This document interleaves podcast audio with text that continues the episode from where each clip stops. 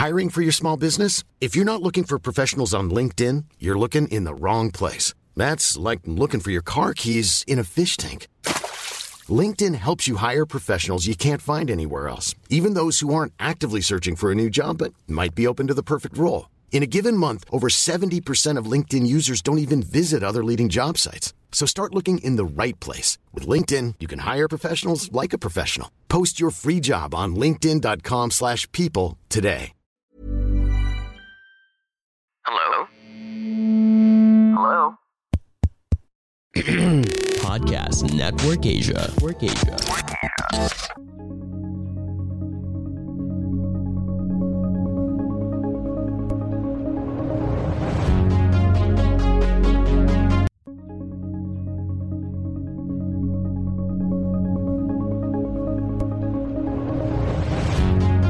It's better and have that same experience when it's right there in your doorstep. So really a lot to already consumed over here on the show, but I think people are learning a lot from this program. And at this point, I think I want to bank on your wisdom, guys. I mean, from all that you've learned, and like I said, startup years is it's like dog years, right? If there are one or two or even three poignant lessons that you have that you wish you could with other founders listening to us here right now, or other business people, so that they don't, they can accelerate their own growth. They don't copy your own mistakes. What would life and business people listening to us right now? I think, and if you treat it like an experiment, try lang natin to, a calculated experiment, of course, right? But if you treat it like, if it doesn't work out, and you're less attached to the idea and more attached to the results and the learnings, my background was in marketing. I was not technical in my ability to learn what other people were doing. And good evening, good morning, good afternoon to wherever you're watching from here in the Philippines and from all over the world. And welcome to my podcast, the RJ Ledesma Podcast. In the RJ Ledesma Podcast, I interview the country's pioneering business personalities and entrepreneurs to learn more about how they think about doing business. What are their success secrets? Can we hack those same success secrets? How have they innovated? How have they pivoted their businesses during this pandemic? But more importantly, what opportunities do they see emerging in this now normal? Is there a business personality or entrepreneur that you would like me to interview here on the podcast? Please let me know. Just drop me a message. I would love to have them on the show and to learn from them. We are also live right now on Kumu, CBRC TV, Global Pinas TV, and now the Bounce Back Network. Tonight, we are blessed with three guests, starting off with a co-founder of Catalyze Institute, which is a startup digital school on a mission to educate Filipino small and medium enterprises on transformation and digital technologies. We have Simon Villalon, who will be joining us. And under the Catalyze Institute, they've got some very special guests for an upcoming webinar, which they will have, an upcoming conference. We'll also have right now the Delivery Business Unit Head and Digital Acceleration Director of Shakey's Philippines. We'll have Kielda Centeno. And lastly, this lady, I've been wanting to get her on the show ever since her startup, her food startup, became part of Y Combinator, which is a very prominent startup organization in the US. Her name is Mikee Villareal of Mad Eats. And Mad Eats is an on-demand online restaurant group that is built particularly for delivery. This coming week, they're going to be having an SME accelerator course on digital success for small medium businesses together with Mikee and with Kielda. And with that, can I please welcome here on the show right now? Very happy to have them. Please welcome Simon Villalon of Catalyze Institute, Kielda Centeno of Shakey's Philippines, and Mikee Villareal of Mad Eats. Guys, girls, thanks so much for joining us here on the show. Happy to have all of you. Hi, thanks, RJ. Great to be here. Great to be here. Thank you. Thanks for having me. Thanks for having us. Really great to have you here, and really inspirational stories coming from all of you. But before we get the ball rolling, let's tell people a bit more about what Catalyze Institute will be doing this coming Thursday. Yeah, great. Thanks, RJ. So this coming Thursday, we're going to be launching the first of our accelerator courses, specifically bringing in thought leaders who are working in the food and beverage business. So this is going to be streamed live, and this is going to be the first of a series of courses that we're going to be running, focused specifically on helping the Filipino business increase their digital quotient through digital transformation. And again, tell us a bit more. I know I described it in a nutshell what Catalyze Institute is all about, but maybe you want to tell a bit more why you put together Catalyze Institute or why you're doing this specific course. Yeah, and Catalyze Institute, like you said, you're talking about this now normal and how we've transitioned into this space where, while we're not quite post-pandemic, we now know that we need to live in a new way, different from the way that we lived prior to us experiencing COVID-19. So during the middle of the shutdown, my co-founder, Peter Cauton and I, we sat down and we said, what can we do and how can we look at businesses which need to work in a different way? And we are both very, very passionate about education.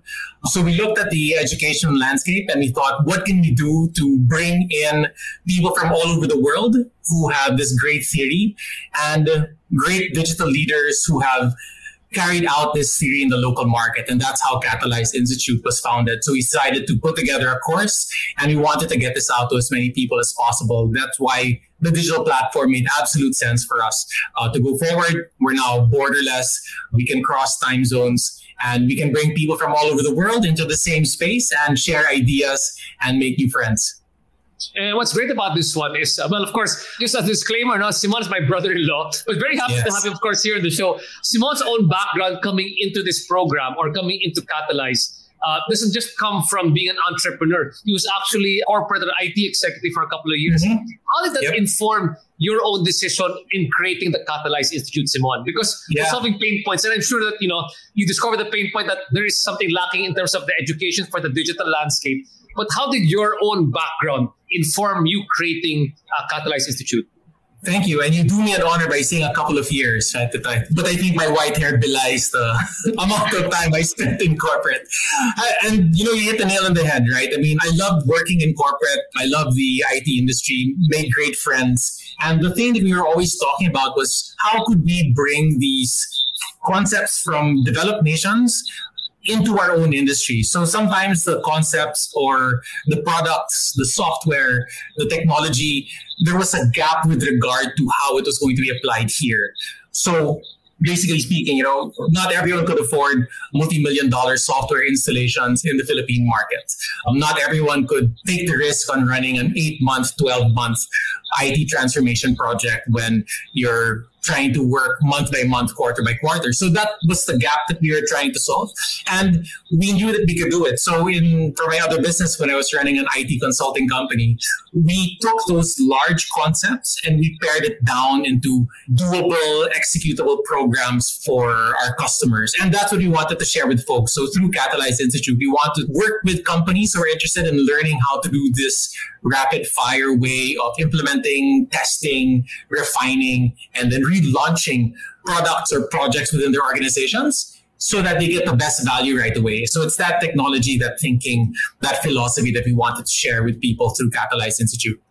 And that's what brought you here. And the interesting thing also as well, for people who don't know, Peter Cauton is part of Storm Technology. Storm is also a very disruptive HR platform. And I understand Kielda used to work together with that. And maybe you can share a bit more about that later on, Kielda. When I talked to you, you were both very passionate. What did Peter also bring into this one? Because I'm thinking you brought the sort of IT corporate background. He on his term, what the startup mentality into this equation? Yeah, it's that startup mentality. So Peter had a lot more experience than I did with regard to starting up businesses and running it from an entrepreneurial mindset standpoint. So Peter was very crucial in creating that and continues to be crucial in creating that product market fit for us and making sure that we hold true to the values that we want to hold true to. So that's where Peter acts as that compass for us, making sure that we're data-driven, making sure that we know who we want to reach, bringing us to market and talking to the people that we want to talk to and bring into the programs, helping us build our network and working with communities. So that's where Peter and I complement each other. And we're both very, very passionate about education. So Peter taught in the grad school of Ateneo for psychology, and I'm guest faculty at UAMP and their master's in IT program. So that underpinning and love for education has been there, and it's kind of like where we were joined at the hip going forward. Fantastic. So if you want to find out more about Catalyze Institute and the programs that they offer, you can see the website over here. That's catalyzeinstitute.com. And their first program will be their Digital Accelerator Program for SMEs, which is going to be this Thursday. That's June 16. The course is online. And for those who want to go, there's a special promo code if you are listening right now to the RJ Ledesma podcast. Can you play me fast that also here right now, Strauss? Can we show their special promo code? Baka mawala yung mukha ni Mikee dito pati ni Kielda, but it's not there. That's okay. If you can just briefly show that one. So if you don't mind me asking here in the show, I'm sure the rates are very affordable as well, right? But then there's a special promo code for this one. Yeah, for this one. So you just put in the forms. So if you go to our website, there'll be a link to the forms there as well. So it is a Google form that we have underneath there. And if you put RJ Ledesma there, we have a number of free slots specific for RJ. So the first 5 get a free slot. And then afterwards, it's 50% off the course fee for you. Wow, first 5 slots. Guys, go for it now. The 50%. The commission goes to me. Well, thanks, Simon. Anyway, let's move on to the next one. No, thanks so much for sharing. The way I want people to understand the entrepreneurial journey of how a company like Catalyze is put together. And later on, we'll go a bit more into your own entrepreneurial journey during this pandemic. But now I have to tell you, honestly, I'm very excited to talk to Mikee because, of course, I run Mercato Central and we've heard so much in the F&B industry. We've heard so much about Mad Eats and her own background of what she put up. No? And Mikee, since you've gone through Y Combinator, what was your elevator pitch? Maybe you can tell people briefly, how did you explain to an investor or to Y Combinator what was Mad Eats all about?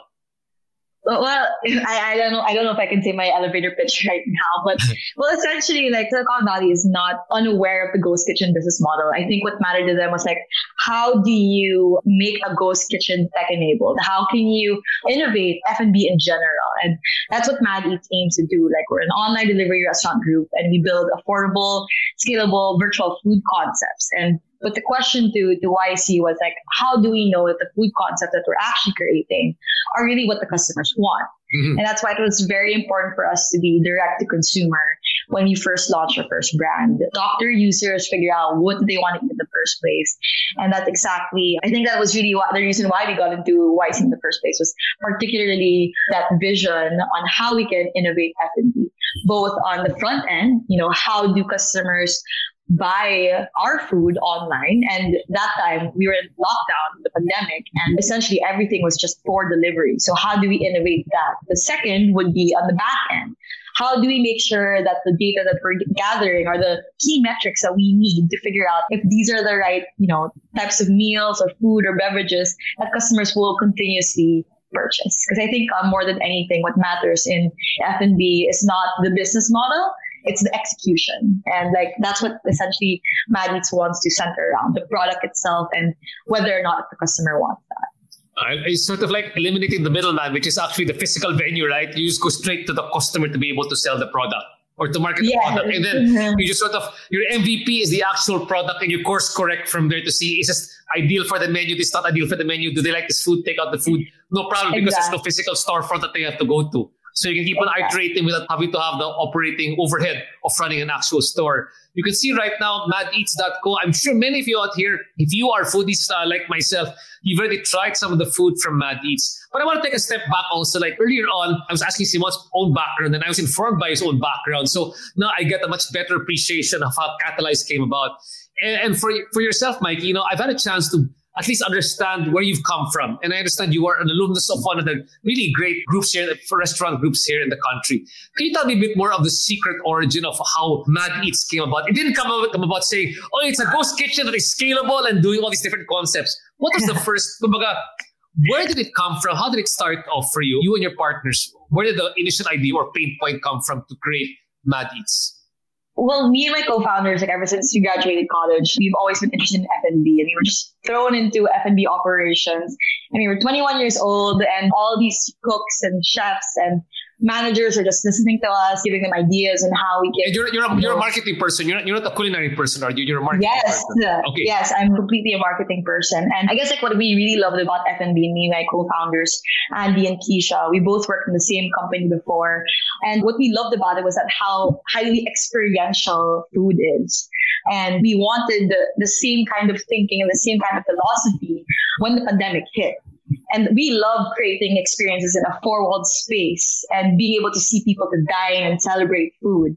But how can you translate that during the pandemic? And that's exactly what happened to us. During the pandemic, every restaurant had to find a way to innovate. And Mad Eats was formed in the midst of the Mad Eats was born out of the pandemic. It's a pandemic baby. Is that right? It's a pandemic baby. Yes. Completely the opposite of the story of what Zelda will explain later. It was like born during the pandemic. I got a lot of the insights of what we can do to make our products unique. But on the other hand, we wanted to make sure that we wanted tech involved so that we had data straight to us and inform us of the next new virtual concept that we were going to make. So what I did was I just thought of the idea together. I mean, like the startup community here in the Philippines is super highly helpful. And I didn't even think it was going to be a startup in the first place. I just wanted it to be a business. And then my partners came on board and a lot of people were telling us, look, you guys are creating like awesome products. Might as well have tech involved. And then we were like, okay, we're taking things seriously now. I think we're going to have to really put this in the kitchen, create the first concept. And honestly, like it only took us a month and a half or even less to build our first concept. And we really found the right first few software engineers. Actually, two. We had one product designer, one software engineer. We told them, look, this is what we want. Can you just do it? And they were like, okay, but it's not going to be great. And I said, that's fine. I just want to know if what I'm doing is right. And in like a month and a half, we were able to launch our website, our first brand, Yang Gang. From there, it was honestly not that great. We had a lot of bad feedback, but that's exactly what I wanted. But that's exactly what you need, especially as a startup. People don't realize that. And I think Simon's laughing over here, and even Kielda understands that sometimes it's more of just product validation that needs to be out there and see if it works. And then from there, that's where you start fixing up. It's not fix up at the start and then launch. It's launch and then fix up as you go along, right? Exactly. We knew it wasn't going to be perfect. And like for the most part, we had our first VC check also back then. But then, I mean, you'd be surprised at the startup community. Like you just have to pitch an idea and investors at that time, I mean, like that's my idea. Investors will always invest first in the founder and the mission and what you want to innovate. And that was essentially it. Like, how do we innovate delivery? How do we, still have that same product-centric idea in F&B, but online? I wanted people to try my food by just simply looking at it online and like, I want that fried chicken right now. How do I order it? And that was our strength, really. It was brand marketing and mixing it with tech. And that was how we really kicked off our first product. Fantastic. And I want to go a bit more into from first product to getting invested into as a startup. So we'll talk about that in just a bit, but I'm thanks for sharing the story, Mikee. Many of the entrepreneurs and startup people were eagerly waiting to listen to your story.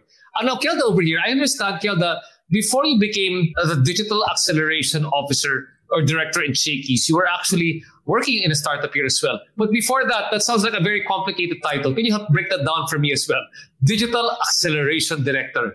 What exactly does it mean? Just help Shakey's adopt guest-facing technologies that, we think would be good for our guests. So it's really just about helping the organization adapt to the changing landscape, because Shakey's is, a brand that has been around for a long time, 47 years in the Philippines already, very, very brick and mortar. So it's about making sure that we're relevant even in the future and that we're able to adapt to what our guests want. No? So primarily I handle just our, our app, our website and the supercard. Yeah, let's show, because Shakey's is here. One of my, I had Vic Gregorio here on the show. I love Vic. I understand right now, Kielda, you were the one who brought the pizza to my house during that time. Not you yourself, but you made sure it came over here. Let's for those watching it right now, let's give you a very special Shakey's promo. Let's flash the Shakey's promo here right now, Strauss, if you don't mind. Sige, kahit di makita mga mukha namin, show the Shakey's promo. Ayan, Kielda, the show is yours, so if you download the new Shakey's Super App and it's your first time to download and register, you'll get a free pizza voucher on your first login. Yeah, so that's for anyone here in the show. And actually, if you're in Metro Manila and you order like right now, you'll get it before the show's up. Because we have a 31-minute delivery guarantee in Metro Manila. Oh, tama, I can see you typing right now. Order now. Your order is already, I see that. Mariel Pham over here on the chat box saying, woohoo! Okay, Mariel, right now na-download ka na. So you can get the pizza in about 30 minutes bago matapos yung show. 31 minutes, yeah. So piping hot pizza from Shakey's right at your house. So thanks so much, Mariel. Now, moving back, so again, download the Super App right now and get your free pizza voucher on your first login. Okay, Kielda, I wanted to ask, so let's backtrack a bit on your journey entering into Shakey's so we can inform people of, how does your own background assist you in your job in Shakey's. So you did say earlier on, sabi ni Mariel, already ordered. Hi, RJ, I work with Kielda now too. Ang bilis mo naman, Mariel. Thanks so much. Mariel, if you want to order for me as well, extra pizza, I'll be happy as well, Now, I wanted to ask, I understand earlier on that you used to work with Storm before. Is that correct? Is my understanding correct? Yes. Actually, I was an entrepreneur before that. So I was a founder of food brand, actually. One of the partners of Adobo Connection. And then after that, I joined a tech startup, Storm Technologies. And then now I'm back in the food industry in Shakey's, combining, I guess, the food background, the entrepreneurship background, and the technology background. So I'm actually having, quite a lot of fun combining all of those experiences. Fantastic. Adobo Connection, that's run by a Filipino-Chinese. Yes, I was one of the partners there. Okay, I see. No, I think they were former P&G people as well. I think that Connection people. Former bankers and... former bankers. Oh, sorry. Yeah. That's right. Now, I used to be with Unilever. Unilever. Okay, it's interesting. Because me and Simon were both P&G trained also as well over here. So interesting backgrounds we bring over here. But what I'm interested here right now is that you were working for Storm. And so technically you were in the startup world, you got this entrepreneurial background. Why move back into the corporate world after being in a startup environment or even in a founder's environment? If you can help me understand also the thinking behind that one. Well, to be honest, I got a bit tired. So I was looking for a bit less pressure and a bit less responsibility on my shoulders. Because I started the entrepreneurship journey very early, Parang I was only in Unilever for 5 years and then I got into startups and entrepreneurship. And I just felt a bit tired. So I wanted something, exciting, interesting, but maybe not as fast-paced. In fact, I joined Shakey's just 2 weeks before the lockdowns hit. So my wish of a slightly easier, important but not so important role didn't happen. Kasi my first role in Shakey's, actually my current role pa rin is I handle delivery, digitals, secondary to that. So I didn't get my wish of looking for something. You literally hit the ground running when you came to Shakey's 2 weeks and then nag-lockdown tayo. Yes. So... Parang there was no honeymoon period, no easy period actually. And I think, me trying to escape the whole, like in startup years, kasi like a year is actually, it feels like 3 years, right? So yes. It's very fast paced. Every quarter feels like a year sometimes. And I kind of wanted to, slow down and get away from that. But obviously that didn't happen. God didn't think that was best for you. God didn't think that was best for you, I guess. No, he said, no, you need a stress in your life. Over here, we've got the Jensa Grace Sapalo saying, woohoo, Sir Simon. Simon, got some fans here saying hi to you. Hi, Jensa. Chat box. Okay. So, Kielda, you went back into the corporate work. And, I'm just referencing my own interview with Victor Gordio over here on the show. And he said one of the, key pillars to Shakey's growth is really the delivery and the supercard. I mean, these are everybody, when it goes to Shakey's, that's really for me. Of course, the pizza is a competitive advantage, but it's the delivery and the supercard, which is a true competitive advantage of Shakey's. Now, in terms of, you had that entrepreneurial background from being a founder of two different companies. How were you able to use, I guess, that entrepreneurial mindset when you came into your job in Shakey's? How did that benefit you when you came to Shakey's? And because, you're working again in a corporate environment, was it you had to use that one entrepreneurial mindset, or you had to see opportunities that maybe people could not see if they were in the corporate world? Yeah, I think a lot of it that, I bring with from the entrepreneurial mindset is really this mindset of let's just try, let's experiment, and let's see what happens. And then, it's not actually, Shakey's isn't very hierarchical, but I think part of it also was I wasn't afraid to just, go and try and talk to people and do things, right? na parang I didn't really limit myself or my team na, okay, no, this is, kasi sometimes it's like that, diba, na parang, ito lang, because this is how it was done before. I never let that, stop me and my team from trying new things, no? Just because it was done that way before doesn't mean it needs to be done that way forever. I think it's really that mindset. And then trying things here and there. Sometimes small things, hindi ko na pinapaalam, I'll just try. And then I'll say sorry if it doesn't work. But, if it works, I'll, keep pushing for it, right? Doing a lot of pilots, actually, and experimenting a bit here and there. I think that's really helped. But I think part of it really is na, not to be confined to certain boxes or certain rules that I think... Sometimes when you're corporate for a long time, you kind of get stuck doing what you've always done before. That's right. Again, using that entrepreneurial mindset, when you entered into your position, what was that sort of like the biggest opportunity or largest, I guess, pain point that you could turn into an opportunity for Shakey's from the digital acceleration standpoint? Well, I think from the digital standpoint, no, a lot of it was really... So Shakey's naman kasi even before I came in was already investing in technologies. Mm-hmm. They invested really early, and I think Shakey's was one of the first branded apps for delivery that we had here in the Philippines. But that said, technologies change, no? And a lot of it was about getting the technologies or up to speed, making them work better, or replacing them and completely overhauling things that needed to be changed. Everything, of course, are in line with trying to get pizza and, chicken mojos delivered faster. Because speed isn't just about, the guest waiting. Of course, the shorter the delivery time, the better the product is also when it gets to you, right? It's hotter, it's fresher, the chicken's still, crispy. Mm-hmm. So a lot of it was with that in mind, no? It wasn't, overhaul or just to change things. It was to make sure we could get the pizza delivered faster. Yeah.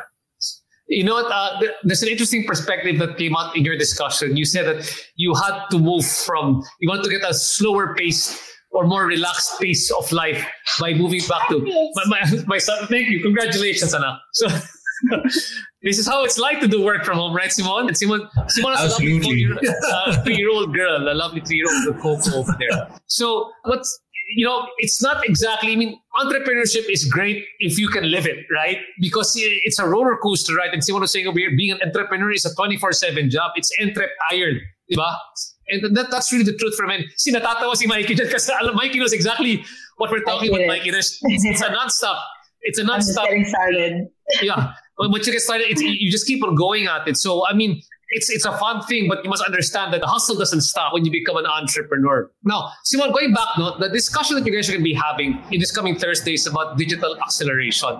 Now, at this point of the discussion, when the people are starting off a business or people are starting off a startup, diba? Yeah. There are often missteps that they have along the way. And I guess this is where the intervention comes in for you guys. At that stage, when Mikee was starting out or other businesses that are starting out, what do you find as the most common missteps that they have, and how can they, I guess, remedy it at that point? What were your own use case studies? For what I found, like personally, when we were iterating, so through the business that we had, or business that we have, so we mentioned Good Greens earlier, so that's the agri-tech business that we run, and Catalyze also.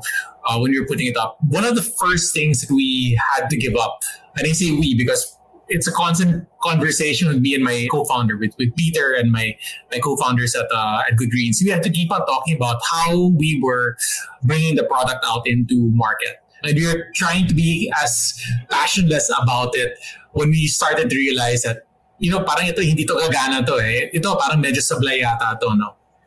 But it's in some of them where we really, really, gung-ho about it. Like, no, this is the one that will solve all of the problems of the world. We have to hang on to it and you have to push it through.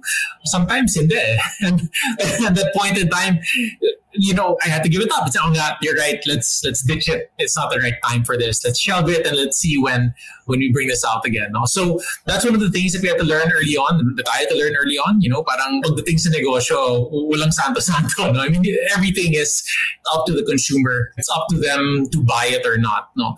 We can put out the information. We can educate them. We can say, yeah, this is why there's a lot of value for you. But if it doesn't hit the mark, it doesn't hit the mark. And it has to be pulled, and we have to move into something else so that we give that a better thing to, we give that option a chance to survive. If not, wala, talo, no? Parang. Hiring for your small business? If you're not looking for professionals on LinkedIn, you're looking in the wrong place. That's like looking for your car keys in a fish tank. LinkedIn helps you hire professionals you can't find anywhere else, even those who aren't actively searching for a new job but might be open to the perfect role. In a given month, over 70% of LinkedIn users don't even visit other leading job sites. So start looking in the right place. With LinkedIn, you can hire professionals like a professional. Post your free job on linkedin.com/people today. Millions of people have lost weight with personalized plans from Noom, like Evan, who can't stand salads and still lost 50 pounds. Salads generally for most people are the easy button, right? For me, that wasn't an option.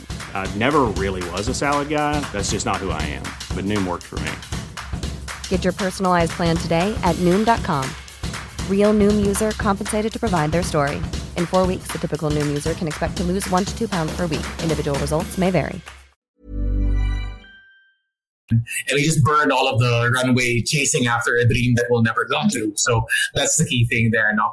So what you have to realize also, like what I realized early on is that, yeah, entrepreneurship, like you mentioned, nakakapagod yung pagiging entrepreneur, no? But it's exciting. Let's not understate that. No? It's exciting when we put out something and it works, and we get the response of the customer when we talk to our customers and yeah, that's exactly what you needed.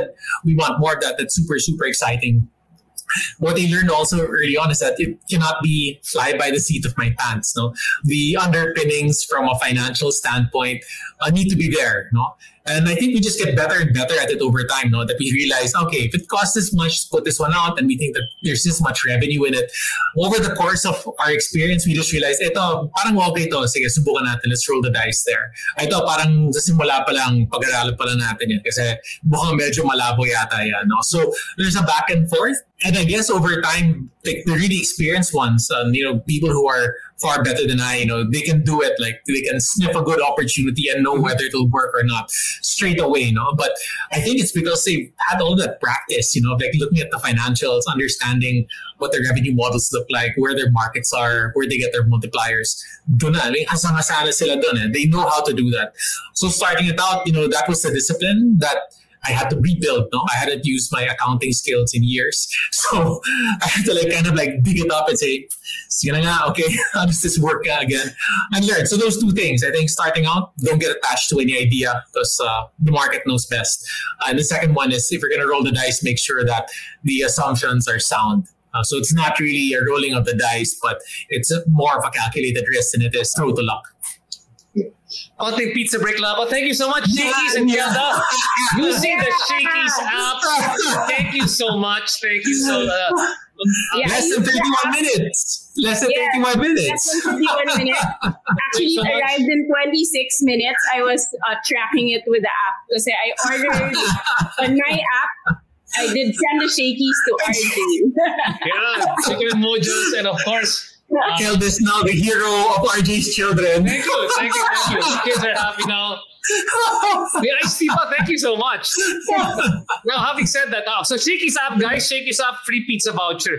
Now, one of the things I want to point out from Simon, what really struck me was also the idea that you can't be in love with your first business idea. And I think you can all agree with that because sometimes, you know, you can't have it because you gave birth to it. Right? So sometimes your ego is attached to your first idea.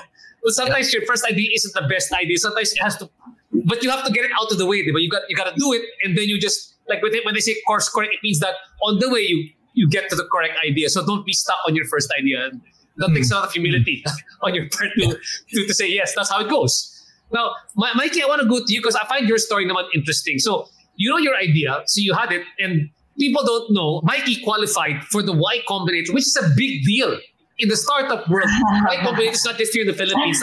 They look at startups all over the world. Mike, can you tell them what the Y Combinator is about? Well, it's the largest startup accelerator in the world, and it's harder to get into YC than it is to get into Harvard, which I find super insane because they get startups they get founders who are 19 years old, and they ask them to drop out. I myself, I'm revealing my age online. I'm 27 years old, but it's my first ever VC-funded startup. It's my first startup ever. Me and my co-founders are first-time founders too, and I think essentially what YC really stands for is that they really want to look for essentially the founder first and what they're trying to do. And it has to be impactful in a way that how do you change the market for that particular industry? And, you know, they're interviewing hundreds and thousands of startups from all over the world. So it's only shocking as well to me that they chose someone like three females who have never experienced in working in a startup before, let alone like building a startup. Me and my co-founders, we were working in large restaurant groups, but we were just so stuck on this idea.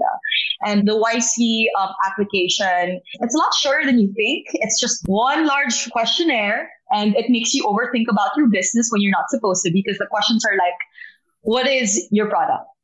And you're like, what am I supposed to put there? And after that, you go through this interview process that's literally just 10 minutes.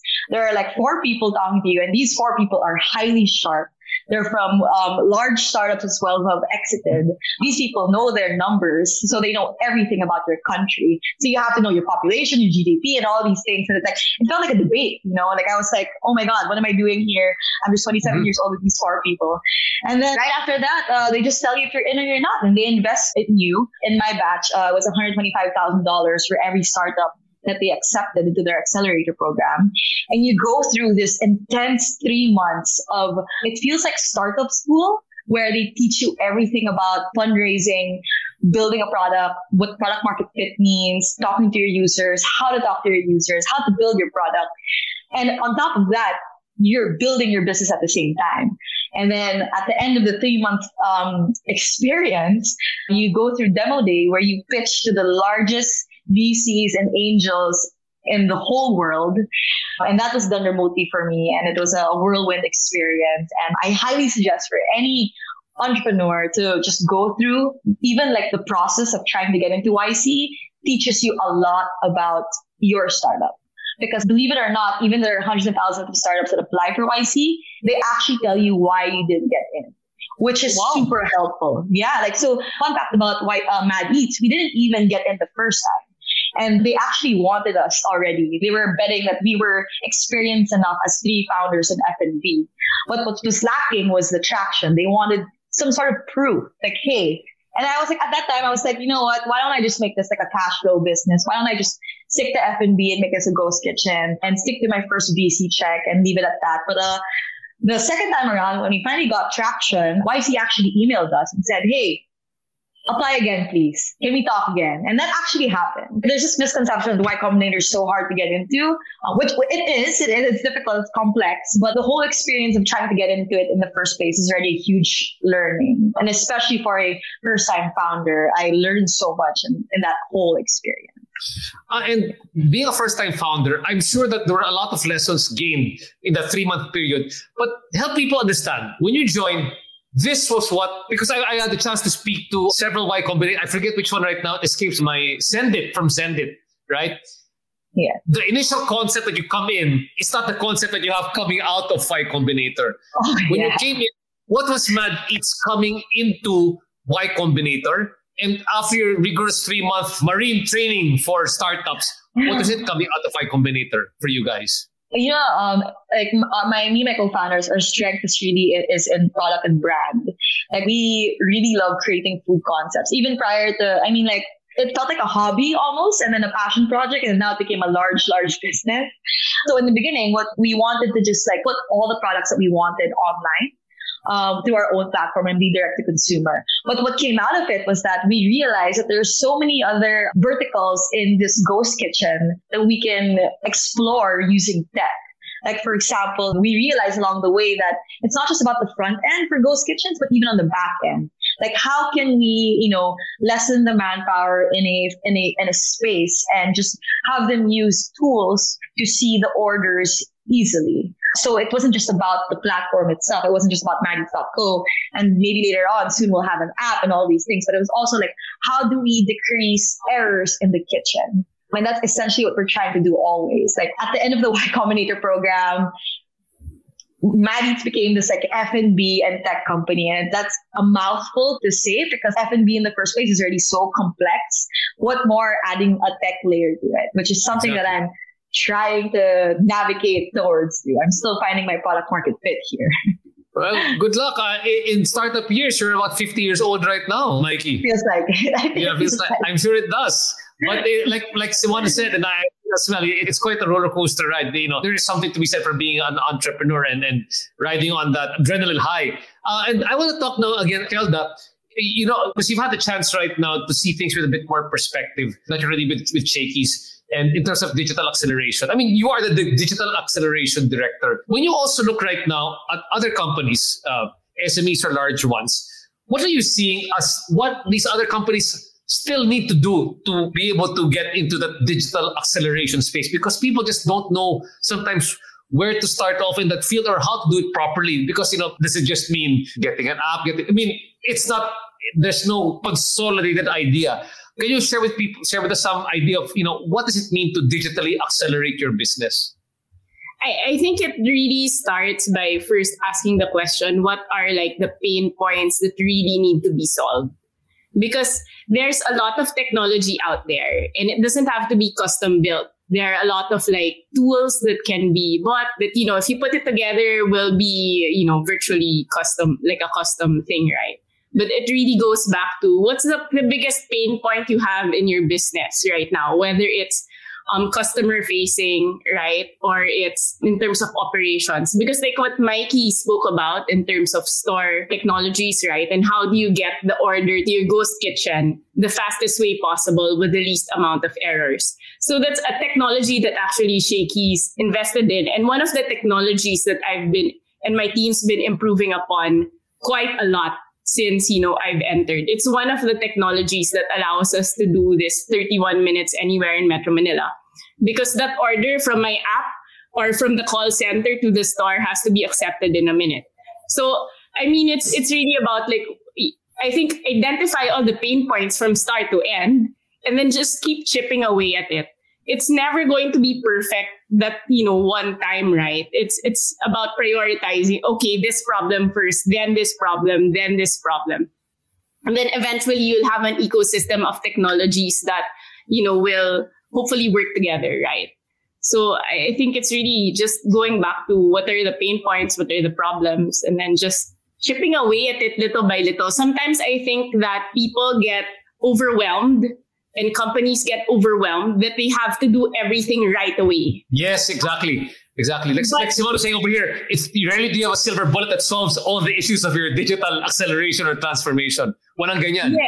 Walang ganyan. And I think there's a lot of pressure to get things done right away because of how fast the market's changing, because of how fast, you know, entrepreneurship moves at a very fast pace, right? But I think there's really also a lot of discipline needed in, okay, this first, this is the biggest problem I need to solve first. Okay, then this next, then this next, and this next. Kasi kung hindi nakaka-overwhelm siya, there really are a lot of tools out there. It's not about the availability of tools anymore. I think it's about what tools are best for my company, what tools are best for my business that I need to introduce and work on. And maybe both Simon and you can help me address this question. You're talking about the tools now, no? And I understand because some companies like, you know, for MSMEs, they don't even have an IT person working on board. There's an IT consultant and they don't know where to start off. I mean, they can chip away at the problem and say, okay, I've identified the problem, but I really don't know what to do next. Do I hire a software engineer? Do I get an off-the-shelf solution? And these are very basic. Maybe for you guys, it's something that you already know, but then for others who are just starting off the ground, they're trying to figure out where do we go from here? How should they move on from that point once they identify the problem for them? I'll start off and then I think it'd be interesting to hear Mikee put this together. She was saying that she was not a tech person. She had to get a tech person to kind of like explain it.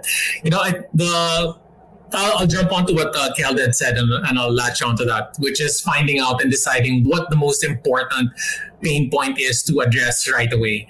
And then after that's decided on, whatever the criteria is, you know, is it because the workforce is getting stretched because that's not solved, or does it cost too much money because we're not addressing it, or are the customers unhappy because we're not addressing it? No. So every business will have their own priority area, and they have to choose which one to focus on. The reality is that, especially for entrepreneurs, we only have so much bandwidth from a brain capacity standpoint that we can take. No? So after we decide which area we're going to focus on, then we have to do the thing that entrepreneurs hate doing the most, which is being patient. So we have to be patient with everything else while we solve that one thing first. No? So solve that one thing, because from a tech standpoint, once you choose it, it can be off the shelf. You can choose to build it.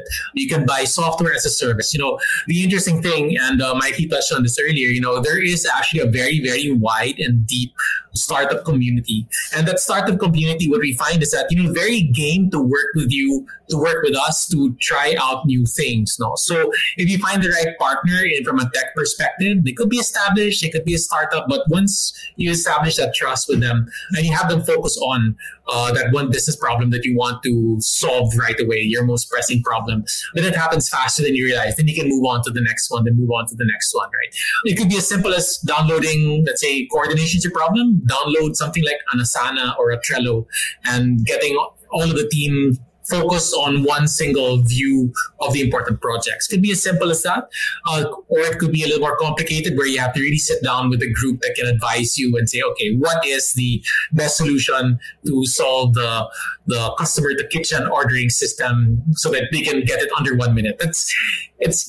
You know, Kielda says it so nonchalantly, but mahirap yan, huh? It's difficult to get it to the right kitchen at the right time, to send it to the right store. It's not a simple thing. So that really means that they've thought about it, that they've put the brain work behind it to get a good tech solution behind it. Now, so for me, it would be that, thinking about what the most important thing is, spending that brain power where you need to spend that brain power, and then choosing the solution that's right for you. No, it doesn't need to be the cheapest, it doesn't need to be the best, but it has to be the one that works for you at that moment. You can change it later. I mean, 3 years later, 4 years later, when you outgrow it, you can change it. No, walang problema yan. No, we think again like our ideas. If we get married to, we're not married to the tech right away. You know, we do invest. We do have an ROI period, whether it's 3 years, 5 years, whatever it is. But evaluate it. You know, that's the hallmark, and I think you talk about that in your podcast quite a lot. No, the hallmark of entrepreneurs. You're always evaluating the solution and the problem and the market all the time, and then innovating. So it's the same thing. You know, when we invest in something, it's good for the moment, and then maybe you want to innovate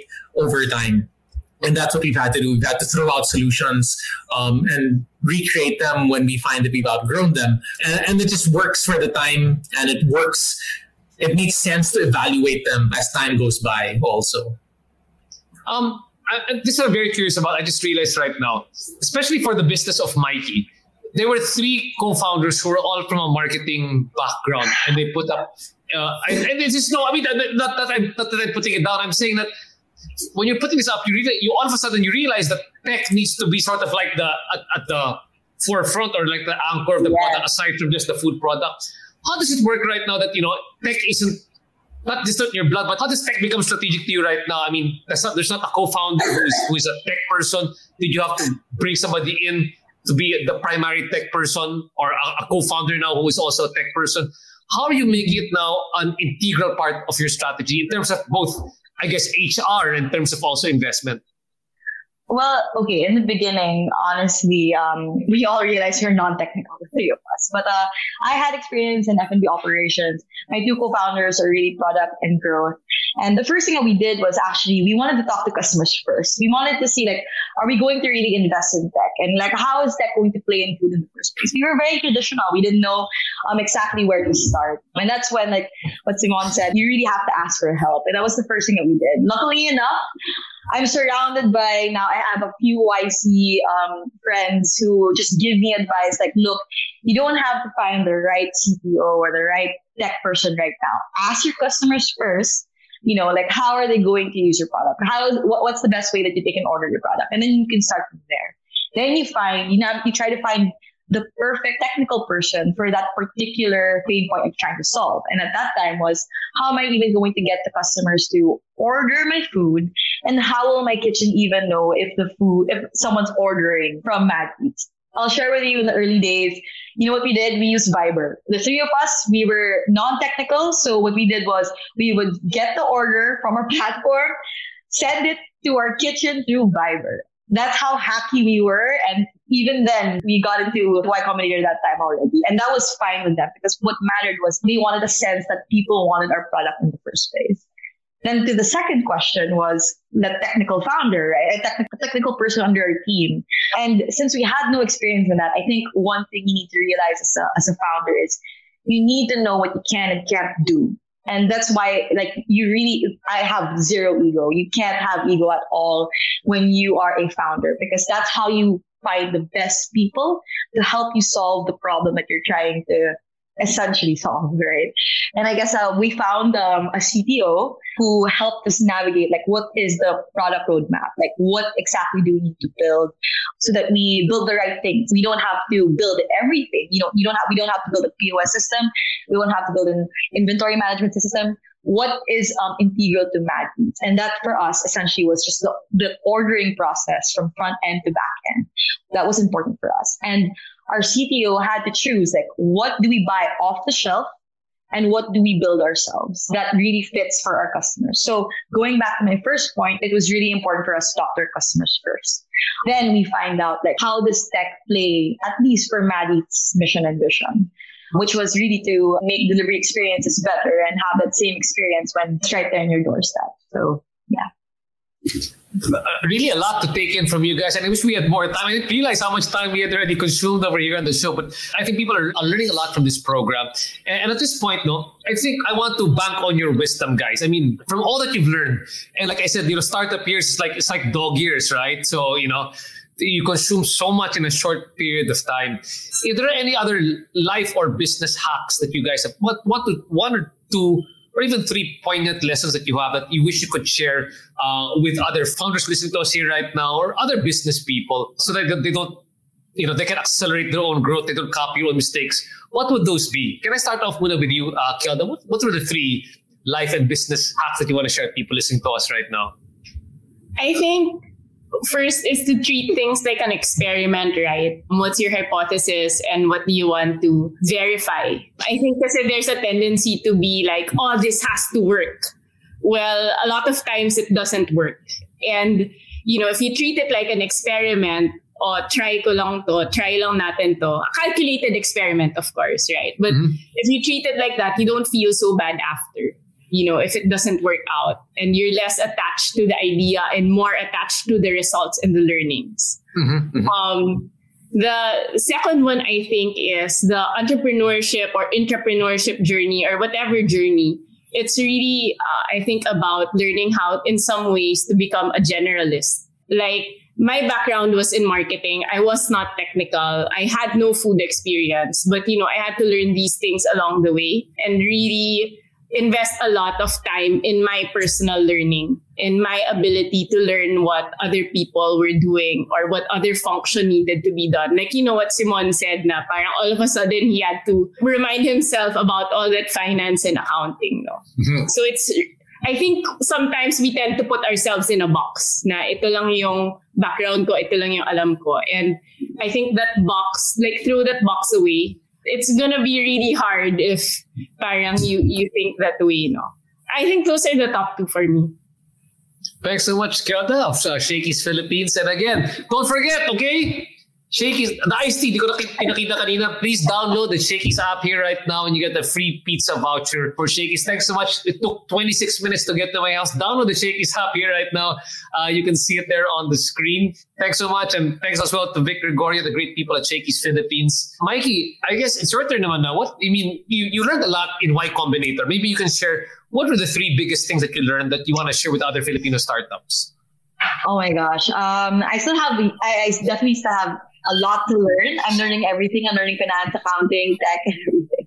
But if I could sum it up, I think number one, especially being a young entrepreneur, it's important to ask for help always. And I think there's always this misconception that, you know, entrepreneurs are intimidating, especially founders who are maybe in their Series C or D, but you have no idea how helpful they are. I've spoken to a lot of them and they're super down to earth, and they're really willing to help you even connect you to the right people, the right potential even partners, you know, like especially if you have a mission and vision in mind, but you want a technical founder with you, the right people always come along. So there's no harm in asking for help always. I think second, which is very connected to what Mad Eats is feeling right now, is that trends change and we need to be able to adapt real quick. You know, like ghost kitchens was really our central business model in the beginning, but now we're venturing into utilizing the data that we have since we're direct to consumer and figuring out like where else can we take Mad Eats apart from being a ghost kitchen.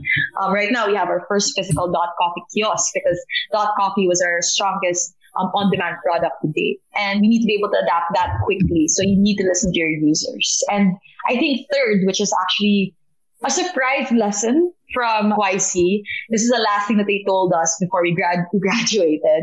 This is my favorite quote. You need to live to give yourself enough chances to succeed. So as a founder, health is wealth. Sleep is important. You know, I know it's hard. Sometimes I don't sleep. Sometimes I don't take that advice, but you need to live so you can succeed. So that's something I would always have to share. Thanks so much, Mikee and Mad Eats. And again, before everything else, may promo pala Mad Eats. Hindi ko nasabi kanina. Baka may promo rin kayo dyan sa Mad Eats. Yeah, so we have a Mad World loyalty program. If you want first dibs on our first few products, if you want the first dibs on our promos, just sign up and log in and use your account and you'll get a lot of free stuff, actually. Great. So that's, again, can we flash again Mad Eats one more time here on the screen? Let's flash the Mad Eats website for them. That's madeats.co. Again, madeats.co. Thank you so much for sharing your experience with us, Mikee. And finally, Simon, wrapping things up. Again, let's invite people to the Catalyze Institute and please do share your insights. Yeah, thanks. One of the joys of working and the startup that we have in Catalyze is that I get to work with folks like you and get to meet business leaders like Mikee and Kielda and get to do it from the comfort of my home. So you might be able to hear my daughter in the background. So, you know, I'll jump off at a couple of things that Mikee and Kielda said. No, so starting up, things to learn. One is, as boring as it is, set up your data model. Know what data you need to collect from the very start. It doesn't need to be fancy. It doesn't need to be brilliant, but you have to know what data you want to collect. Second one is join a community. Join a community of people who can encourage you, who can support you, who can find ways to work together. A community that shares your values and can push you forward. I was so surprised when we started out and we did what Mikee had said. We just called up all of our friends who were in the startup community who had scaled and grown their startups and also expanded to the folks who were doing the same thing in the corporate world. And they were super, super generous with their time, you know. So it surprises us and it's always good to recognize that there is so much good in humanity that we have to acknowledge and as much as possible pay that forward as well. And last but not least, I think I know that a lot of you guys already do this as well, but I cannot understate the importance of finding a mentor who believes in you, a mentor that you believe in, who can take you forward and who can call you out, who can say when things are wrong, who can tell us what we need to do to improve our business. And a person like that is such a blessing, you know. So if there's the opportunity for you to find a mentor who can work with you in that way, that will take the business so far forward in such a short amount of time. Thanks so much, Simon. Of course, of Catalyze. This podcast has been like a podcast 3X with all the, you know, what would be packed in what I would learn in three podcasts into one, and really great advice. Hopefully, a lot of people get to listen to the podcast here tonight. But Simon, let's plug it one more time on Thursday. I'll tell people a bit more about what's happening Thursday and also the promo that you have. So Thursday, you will get to learn from Mikee. You will get to learn from Kielda. You can sign up here. The link is there below, or you can go to catalyzeinstitute.com and the link to sign up will be there. When you sign up in the form, put RJ Ledesma, the first 5 to sign up, get in for free. And after that, if you have that code, you get 50% off on this program. And this leads up into our Infinite Organization course, which runs in September. And this is part of our one-year learning program for business owners, leaders, board members, and people who want to take their business to the next level through digital transformation. Okay, fantastic. Thanks so much, Simon, Mikee, and Kielda, for guesting here at the RJ Ledesma podcast. May you order more pizzas. May you order more of the coffee. Ano pala ng coffee niyo? Dot Coffee? Dot Coffee, yes. Order more Dot Coffees. Oh. And of course, please order as well. Please check out Catalyze Institute, guys. Again, thanks so much for listening to the RJ Ledesma podcast. We will see you guys in our next podcast. Thanks so much, guys. See you next time. Simon, Kielda, Mikee, please have a look. Thank you, RJ. Awesome. Bye. Thank you. Bye.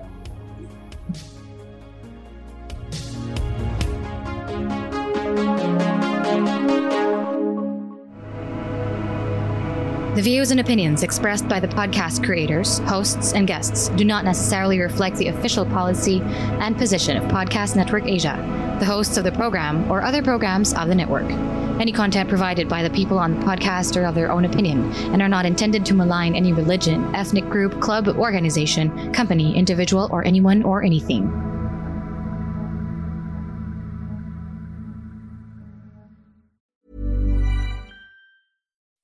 When you make decisions for your company, you look for the no-brainers. If you have a lot of mailing to do, Stamps.com is the ultimate no-brainer. Use the Stamps.com mobile app to mail everything you need to keep your business running with up to 89% off USPS and UPS. Make the same no-brainer decision as over 1 million other businesses with Stamps.com. Use code PROGRAM for a special offer. That's Stamps.com, code PROGRAM.